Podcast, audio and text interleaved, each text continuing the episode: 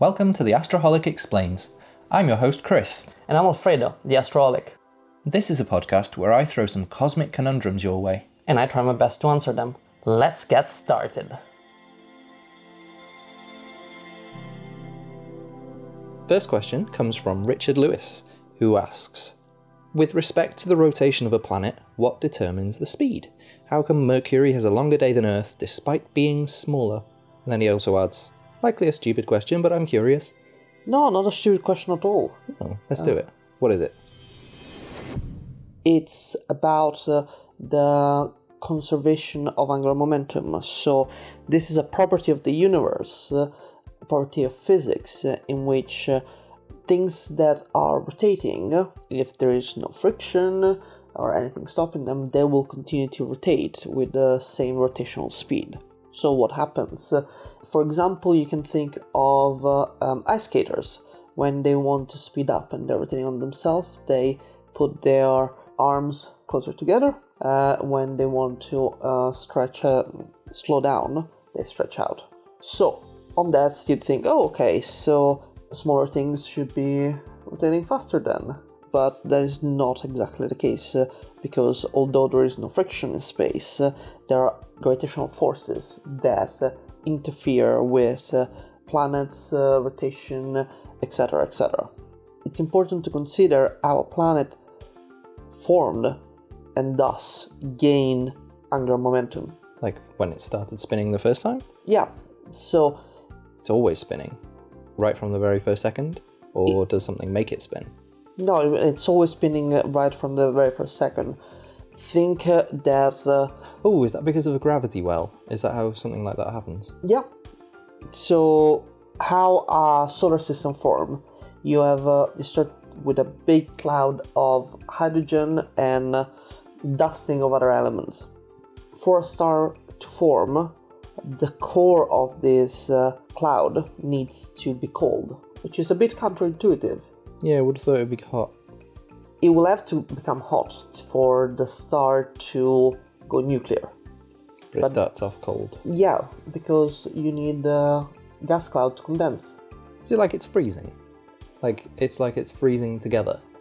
In a way, or just think that for the gas to sort of collapse on itself, needs to cool down. Because if the molecules are too hot, they're shaking all about, and you cannot have them condense and then collapse. That makes sense. Okay. Cool? In terms of temperature, what? How cold are we talking? I am not sure, but I think uh, Like Maybe- close to zero or like close to absolute zero. whoa, a lot lower. Yeah, um, I'm not sure, but I'm thinking that this uh, molecular um, clouds, which are the stellar nursery, needs to be over 100 degrees below zero Celsius, if not more. I'm to remember, but uh, the number doesn't. The number minus 170 comes to mind, but I have literally no no knowledge why is that number. I don't know. I probably just uh, pull it out of my head uh, with no meaning. So we have a cooling down nebula, and so the core um, starts to condense. Then gravity takes over, and the core collapses on itself. And this uh, gravitational pull ignites nuclear fusion. Suddenly, you have a star, protostar at the center, and the heat start dissipating the gas cloud. And what you have is the formation of some more complex molecules uh, or breaking down some complex molecules and you have two very distinct uh, area one is the internal area in which the material is dry one is what we call beyond the snow line where the material is wet in a way but mostly is you form uh, ice. And you have a lot of pebbles. And this is one of the ideas of planetary formation that you start from small fragments that uh, start hitting each other and merging together and getting bigger and bigger and the bigger you are the more of these pebbles you attract And so planets form entire, huge, massive planets. yeah What about gas planets? That just accrues all of the gas around that Yeah. area and holds it all together in one place. Yeah. Then, so for example, we think that uh, Jupiter is made mostly by hydrogen, but at its center it has a rocky core. Small rocky core, or small relatively, because there is still so much hydrogen from the hydrogen cloud that uh, has not been just that hasn't escaped the sort of push from the light uh, of the young sun. What we also need to consider is that these pebbles don't just like jump up on uh, the planets without uh, having their own trajectory and force, uh, and so they start hitting the planet in certain direction, and this and the natural movement of the original pebbles that creates the angular momentums. And the angular momentum doesn't mean that uh, needs to be unchanging. You have, for example, Venus, uh, which rotates in the other direction compared to every other planet in the solar system. I found out about that a while ago and it weirded me out. Like, why is that one so special?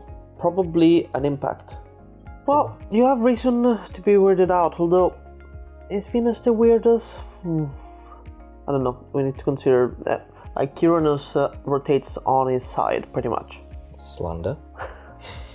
we think that uh, Venus uh, uh, rotates the other way round uh, because an impact and also an impact uh, changed the rotational speed of the Earth, uh, although more indirectly, as far as we can tell. The Earth used to, Would that be the impact that caused the moon? yes, very good. Wow.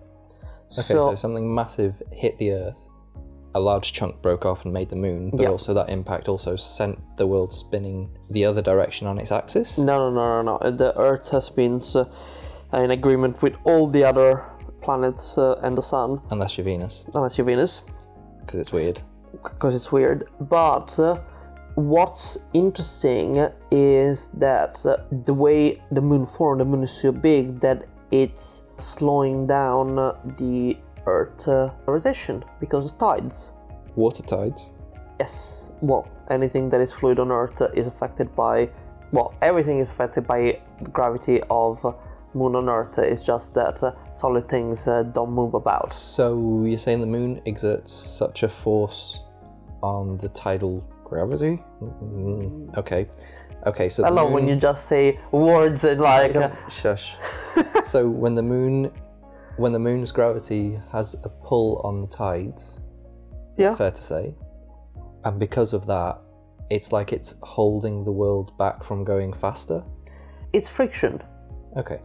So it's not like someone's trying to run away and you're holding their clothes. No, it's uh, actually I don't know. It's somebody's trying to spin and you slowly imagine so- somebody's spinning and you're slowly brushing against them. That's probably a closer interpretation because they continue to spin, but they slowly, slowly lose So energy. effectively, the world is spinning, but it doesn't want to spin too fast in case it hurts the moon. No, the moon is slowly. Actually, not just the moon, it's the moon and the sun. The tides are created by both. Uh, they're just slowly slowing down uh, Earth. Okay. All right. Cool. Okay. I think we'll move on from this question now. Thank you very much, Richard. The next question comes from Lewis at Fieldwater on Instagram, who asks, "Are we really made of stardust?" We are mostly made of stardust, uh, uh, apart from uh, hydrogen. So, the hydrogen in our body is uh, the only thing that is not made by of stardust. Explain it. Why, why stardust? So, And where is hydrogen in us? how much water do you contain? Oh, true. Quite a lot, I guess. Yeah, uh, seven- Ninety something percent. Ninety percent. I don't What are know. you, a cucumber? In humans, is about 60%. I thought it was higher. I thought we were like ninety-eight percent water or something ridiculous.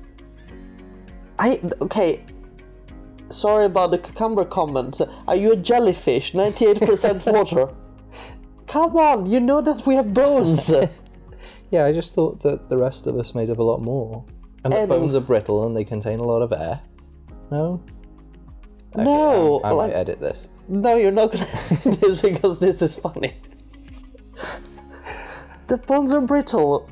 Okay, moving swiftly on from uh, this excursion. So, Yeah, back to it. all the elements that uh, made us, apart from hydrogen, were created in stars or in cataclysmic stellar events. I'm gonna jump in because Mm-hmm. we are formed originally by a sperm and an egg, but those sperm and an egg are generated within us. They grow from other things mixing together inside us. Yeah. Okay, yes. We're skipping uh, all the meiosis that Yeah. go on. All of that. If they're generated inside us, how can they be made of stardust? Is it because the things inside us are all made of stardust, so anything that comes from us has to be made of stardust? Not only everything that is inside us, but everything we see and touch and just uh, everything on the planet is made of stardust. What? So there's absolutely nothing that isn't made of stardust. There's not a single thing. Hydrogen, Hy- just hydrogen helium, and helium. There's no singular sort of A little bit of physical it, object or anything that is, I don't know, NASA or some government agency have made that is not made of stardust, that is originally created and completely synthetic. You can create synthetic elements, but since they are bigger and bigger. Ooh, this is a very interesting uh, question. But let's finish on uh, the on the stardust, and then we go on what is uh, synthetic. So everything during the Big Bang, the elements that were created were 75% hydrogen, 25% helium, and a little bit of lithium. So, some of the lithium in uh, your batteries, uh, small tiny percentage, was uh, there since the beginning of the universe. As with most of the hydrogen, as with uh, a good, good chunk of helium. Every other element was created in stars, and it could have been released during um, the late stages of a star, it could have released during a supernova, or sometimes some of the elements are created by the collision of uh, two neutron stars. So anything that has ever formed for the solar system, for the universe, is stardust. It is stardust. But you said very interestingly, oh, what about the synthetic elements? So let's think of the big radioactive elements that we can create in the lab. Those are created by smashing together simpler elements or not so simple elements. But aren't those elements also stardust? Yeah, so the synthetic stuff is formed by components that are from stars. Now, something that I think it's uh, more for a philosophical argument is uh, particles that we create uh, from energy or during the collision of uh, proton beams or stuff like that. So, proton beams are just the nucleus of hydrogen, although they are not uh, obtained from hydrogen. And then So the they're from the, the inside of the cell of hydrogen nucleus. nucleus, right in the very center. Yeah, the, the nucleus of hy- uh, the regular hydrogen is made by one proton. Okay. So if you sort of ionize uh, hydrogen, so you make it lose the, its electron, you just have the protons. But that's not how. That's what the beam is made of. Yes. uh, Oh, gotcha, But okay. uh, uh, that's not how we obtain uh, protons. I think we make. Uh, it's about a decay of uh, some um, some hi- higher element. But let's assume that we just take hydrogen, we ionize it, and we just shoot it uh, at uh, other protons, created in the same way. And now we create new particles. So this is all what happens at CERN. Yes. In that case, I think uh, the particles, uh, physically, because you're switching hydrogen into something else, uh, primordial hydrogen, you would be creating stuff not from stardust.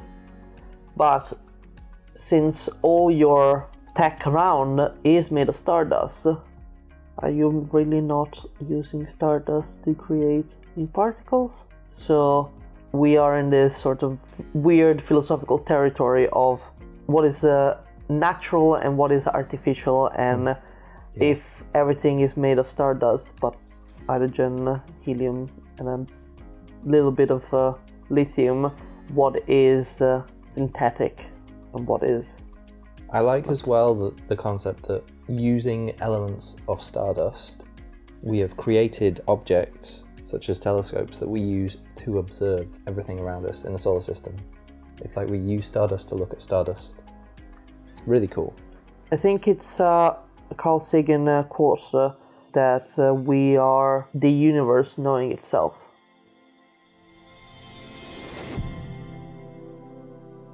Do you have any burning questions for the Astroholic? If so, send them in to me at Elucifer on Twitter, and I will spring it on him in an upcoming episode. See you next time.